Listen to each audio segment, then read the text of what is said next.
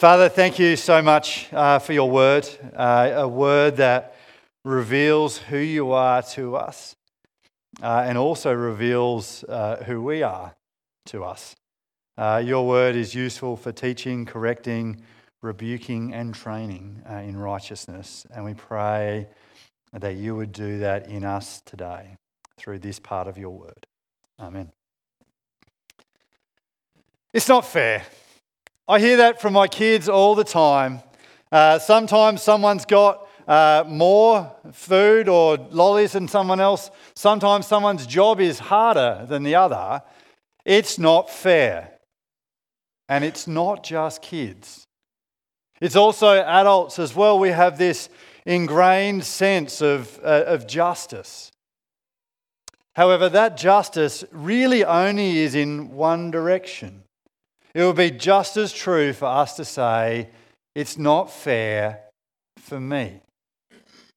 When was the last time you complained about something being unfair in your direction? We are strangely quiet when it happens that way, but we're quite indignant when something is unfair for us. Then we want people to get what they deserve. When it comes to our sense of justice, we have a strange double standard going on. As we get to Jonah chapter four, Jonah's angry in God's direction. He comes across as this spoiled, entitled child. Uh, but in that moment, we get a glimpse of the key theological issue of the book. Jonah knew that a prophetic condemnation came with the implied opportunity to repent. And that was a risk that he was not willing to take. To understand this, we need to understand the extent of Jonah's hatred towards Nineveh. His desire was to be able to sit back on his hill and watch as Nineveh was destroyed, as they got what they deserved, like Sodom and Gomorrah did earlier in the Old Testament. Now, at first glance, it seems odd that someone who has experienced such incredible mercy from God in chapter two is so against having it appear to others by chapter four. And at least part of that is because we have lived in what is at least a, a relatively just society. For someone in the Ukraine right now for whom the war is unjust in their direction, it's quite natural probably for them to want to see uh, judgment on a real enemy. That likely increases in that experience. But for us, even without hatred of that kind of an enemy, the honest truth is we live with a bit of a contradiction of justice, a double standard. We love mercy for ourselves, but when it comes to, there are others that we would rather experience judgment instead of mercy. We secretly dream of them getting what they deserve. We want what's fair for them, especially if they've wished us harm. Now, a big idea today is that God's compassion to extends to places ours doesn't. This passage is supposed to stretch our ideas about God. Now, if you're not quite sure about Him yet, it's really good that you're here today. I pray and I hope that you get a glimpse of how scandalous His mercy is. God is completely different from us in this regard. And if you are here today as one of God's people already, His mercy scandalized one of His own. And so I hope that you get a glimpse of what shocked and are stretched also.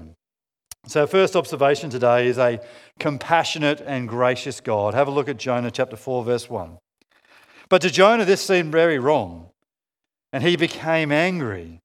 He prayed to the Lord, "Isn't this what I said, Lord, when you were still at home, when I was still at home? This is what I tried to forestall by fleeing to Tarshish. I knew that you are a gracious and compassionate God, slow to anger and abounding in love, a God who relents from sending calamity." I knew it. I knew you'd do it. You're always doing things like this. I knew that you would show mercy instead of justice. Jonah's angry. God has quenched his anger and his wrath, and Jonah's kindling his.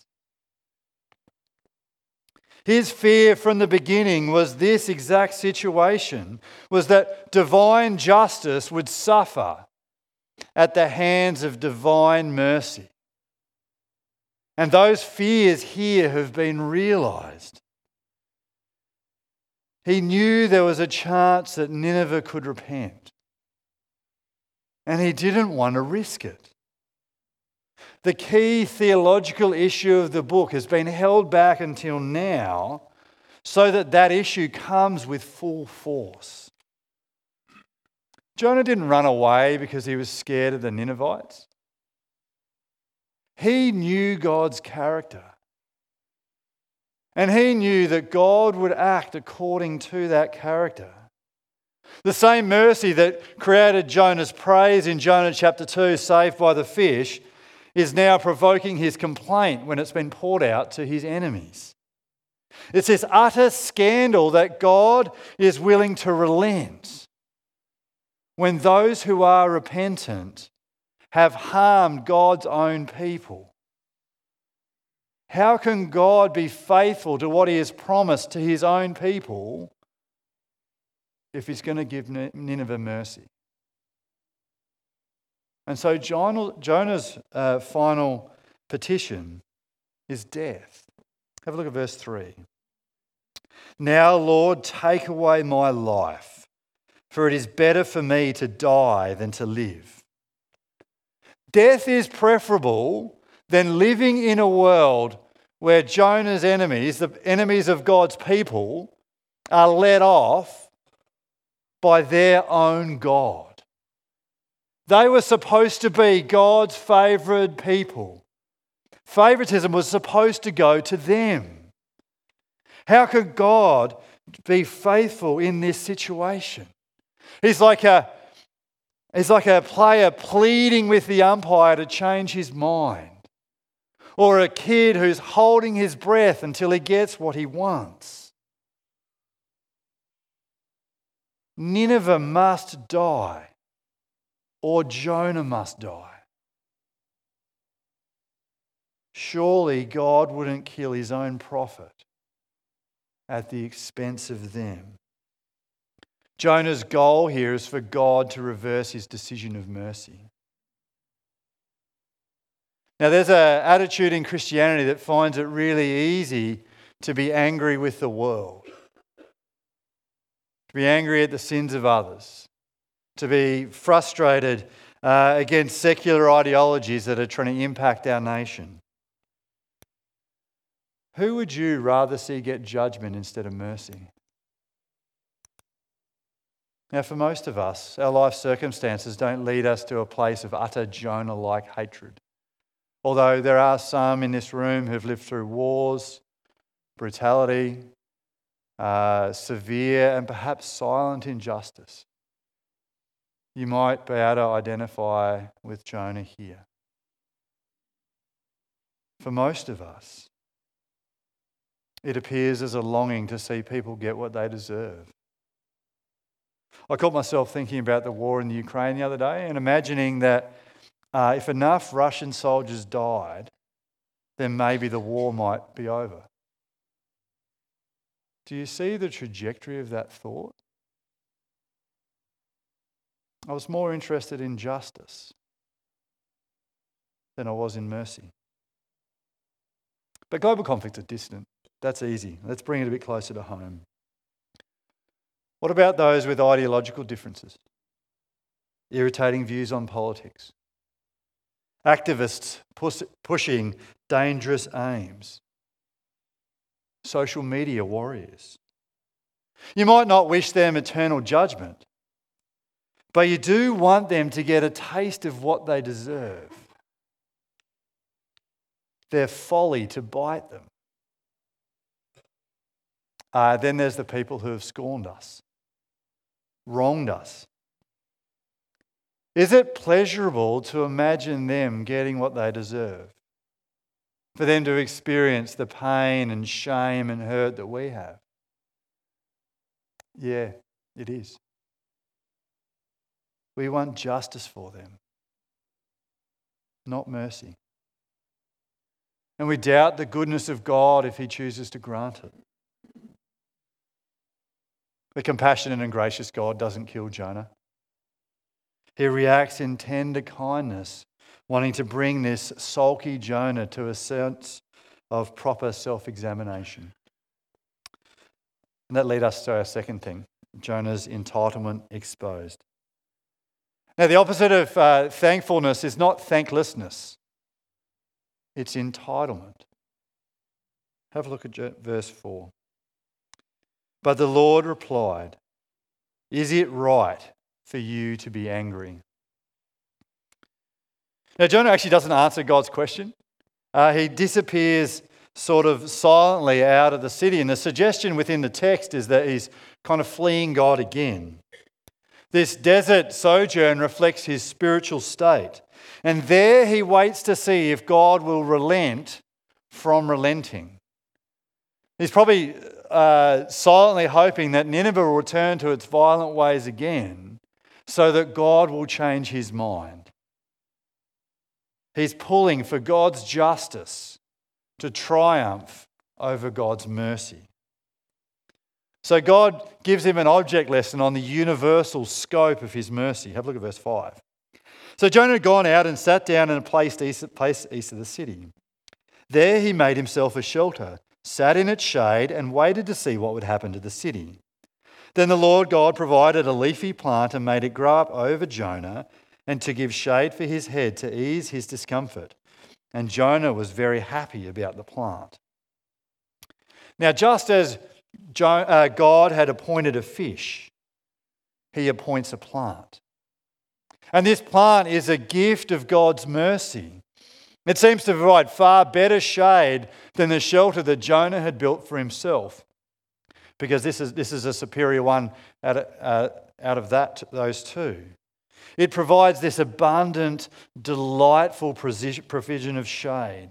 And its purpose is simply to deliver Jonah from his misery, which is a double meaning idea. Delivering him from the misery of the heat of the desert is a big tick. Delivering him from the internal bitterness of his heart, well, that's still to come. The same disregard for human welfare that Jonah hated about violent Nineveh also lives within Jonah's heart. God's about to expose it fully. When mercy came in Jonah's direction, he literally rejoiced over the plant with great joy. When mercy came in his enemy's direction, uh, it literally displeased Jonah with great displeasure. Verse one. Divine mercy provokes two very different reactions. So look at verse seven. But at dawn the next day, God provided a worm which chewed the plant so that it withered. When the sun rose, God provided a scorching east wind, and the sun blazed on Jonah's head so that he grew faint. He wanted to die and said, "It would be better for me to die than to live." Just as God appoints a plant, now God appoints a worm. And it's worth noting that everything is listening and obedient to God in this book.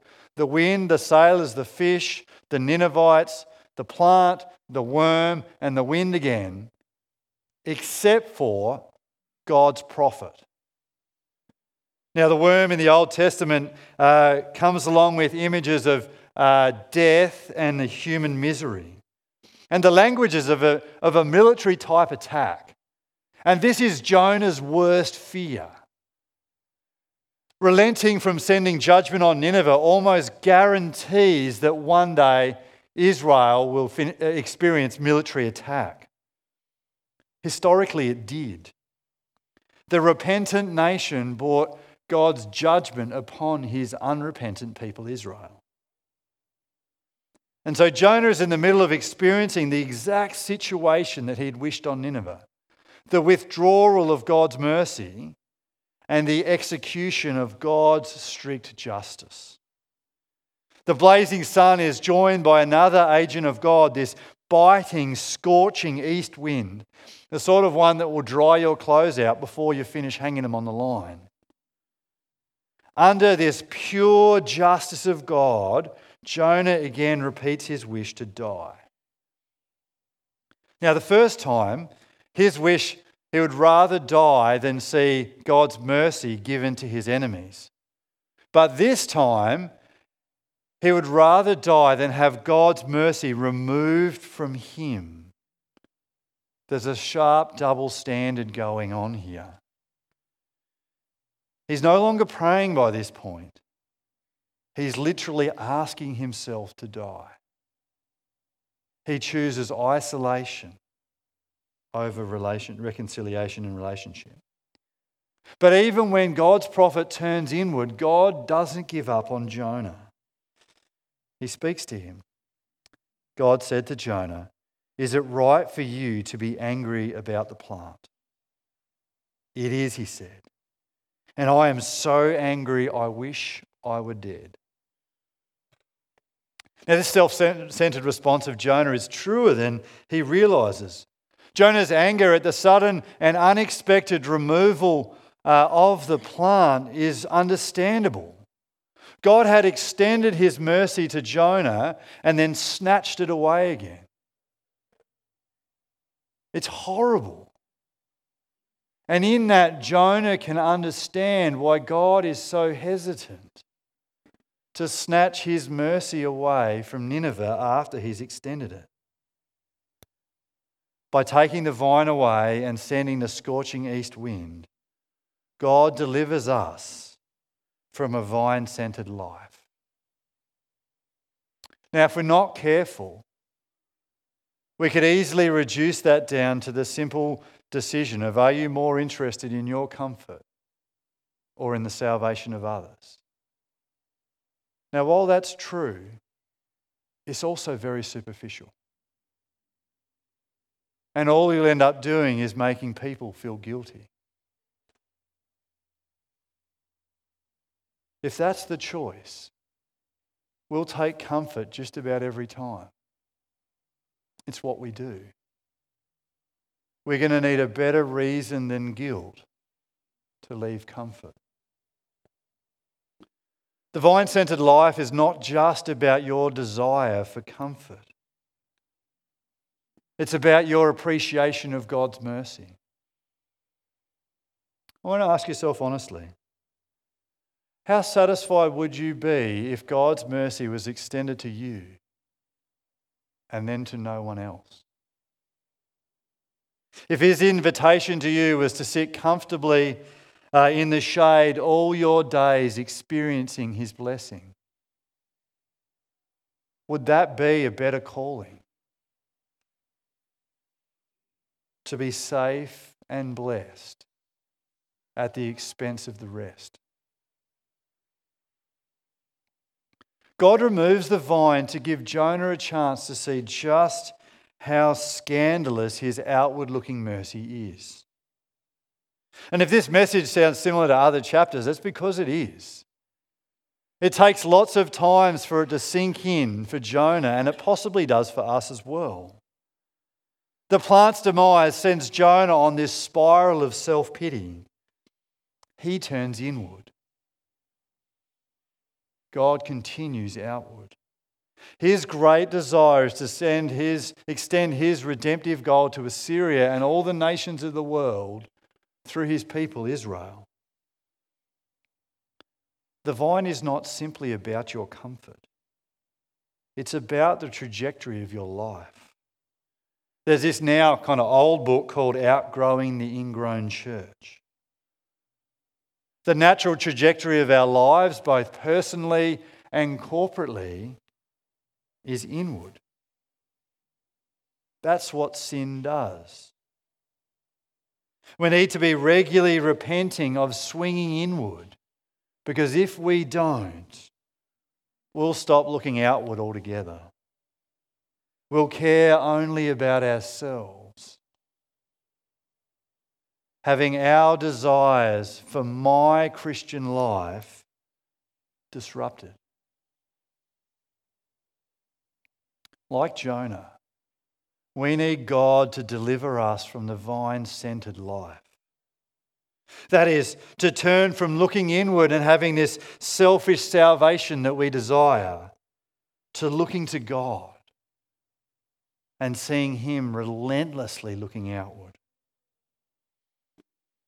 And that brings us to our final thing to observe today, and that is the trajectory for a repentant heart, outward-looking compassion.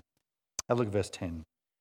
But the Lord said, You have not, you have been concerned about the plant, though you did not tend it or make it grow. It sprang up overnight and it died overnight. And should I not have concern for the great city of Nineveh, in which there are more than one hundred twenty thousand people who cannot tell their right hand from their left, and also many animals? What Jonah had wished for Nineveh, God has performed on Jonah. And yet Jonah's complaint makes a very Uh, legitimate point, that each individual is a legitimate recipient of God's mercy, legitimate object of God's mercy. When God removes His mercy, that is tragic. But the stakes are much higher than heat stroke if God is to pour out His strict justice on Nineveh. God's character cannot stomach this request to remove His mercy once it's granted. He has compassionate concern on its one hundred twenty thousand people and even on its animals. Now, is God negligent in His reluctance to pour out His justice? Like Jonah, it's easy to assume that He is. Why doesn't God deal with Russia?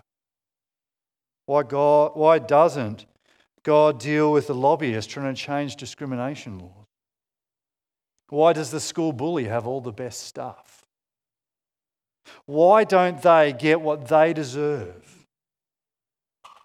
Our perspectives indicate faith turned inwards. People who have lost sight of the bigger picture of God's activity. Peter explains it this way. The Lord is not slow in keeping His promise, as some understand slowness. Instead, He is patient with you. Actually, you, not them. He is patient with you, not wanting anyone to perish, but everyone to come to repentance. The scope of God's p- compassion extends far beyond ours. It extended to the outstretched hands on the rough cross where His Son was killed. It extended to the words that Jesus said as He died. Father, forgive them. They do not know what they do.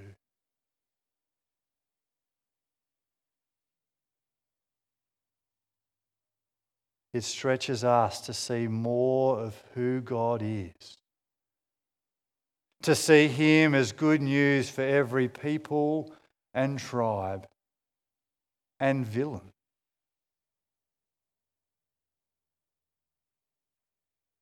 The memory of our own salvation enables us to embrace the scandal of God's mercy, to bear with injustice now, and it is here now, and yet to respond with the same patient mercy and compassion while we wait for God to bring some people to repentance. In this, we need the message of Jonah, but also the message of Nahum. God will not bear with sin and injustice indefinitely. Contrary to Jonah's fears, God's mercy will not triumph over His judgment. The city He saves in Jonah, He later destroys in Nahum.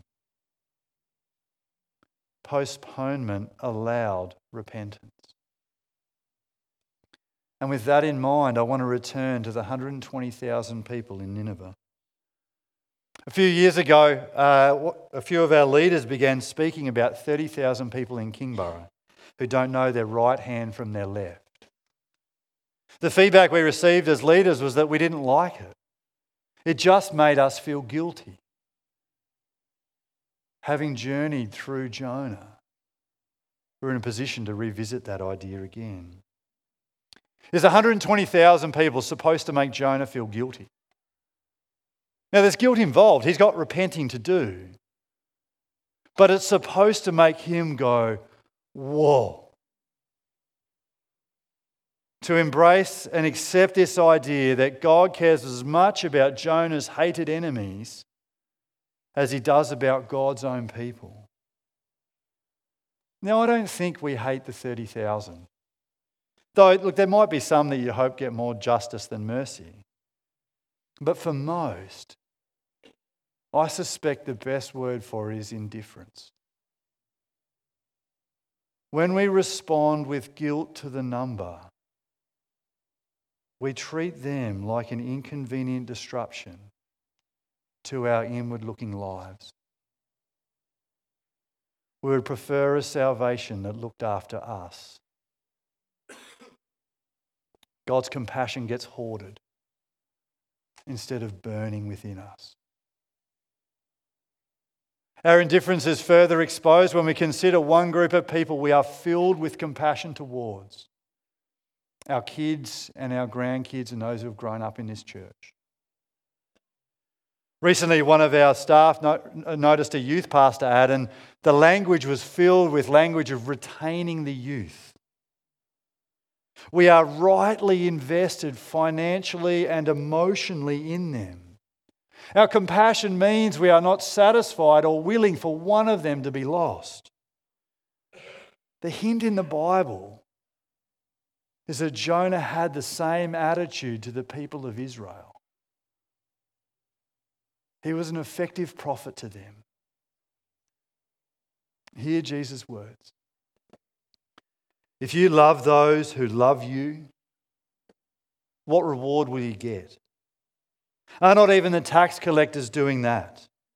And if you greet only your own people, what are you doing more than others? Even the pagans do that. Be perfect, therefore, as your heavenly Father is perfect. We could say, have compassion, therefore, as your heavenly Father has compassion. It is right for us to have great concern for our families and the young people in our church community. Compassion in their lostness. Mercy in their brokenness. Desperation in our prayer. Be comforted. God's compassion extends beyond ours. But if they are the only people we have compassion for, do we really reflect God's compassion? Or are we just inward-looking like Jonah? Is indifference really any better than hatred? Jonah is supposed to stretch our view of the scope of God's work and mercy. Fifteen years ago, I had a conversation with an elderly widow in South Africa that still continues to shake me. Many years earlier, her and her husband had heard a noise downstairs, and her husband walked down to, to check out what it was. In doing so, he, he startled a robber who, in his shock, violently turned and, and stabbed him, and he died on the floor of their home. Several years later, she got a phone call from the police. They said they thought they had found the man who had murdered her husband. And as they were sort of pursuing him, I think what happened is he jumped off a bridge and he died. I can still remember the deepness in her eyes as she spoke to me. How terrible, she said. How terrible that that man should die and face God's judgment.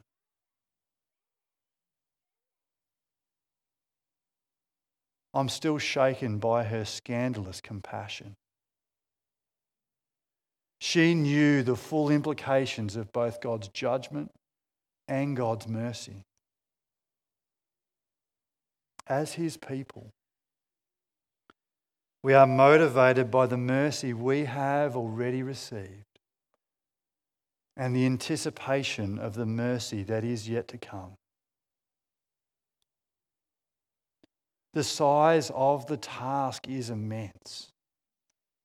If you're daunted by it, great. That's what prayer is for. As a practical step, I want to share a question with you that has um, convicted me since I read it in January. If God miraculously answered every one of your prayers this week, how many people's eternity would change as a result? If God miraculously answered every one of your prayers this week, how many people's eternity would be changed as a result? If we never even pray for people, how can we possibly develop God-shaped compassion for them? Like Nineveh, Kingborough is a God-sized task. He works, though, through his incomplete servants. The book of Jonah gives us hope as we turn our eyes to a God who saves. Salvation belongs to the Lord. It gives us a reason to pray. It strengthens our worship as we see God's incredible compassion. It urges us to extend that compassion far beyond us. So let's join in his mission. Amen. Let's pray together. Father, you are a God of incredible mercy and incredible compassion. It's compassion that's been extended to us as your people. Compassion that still needs to be extended to us as your people as we continue to learn and need repenting. Father, for those here who haven't known that great compassion, that scandalous compassion where you would love and forgive even those who have hurt your people, I pray that you would help them to know it today. Help them to come to you, to accept your patience while it is there. Father, for those of us who are your people but have been rather selfish in the way we've understood that, have thought that's about us, shake us with your compassion again, I pray. Extend our view of the scope of your mercy and your purposes in our lives. Set us to prayer and help us to show merciful compassion to others in replication of your own. Pray this for your glory. Amen.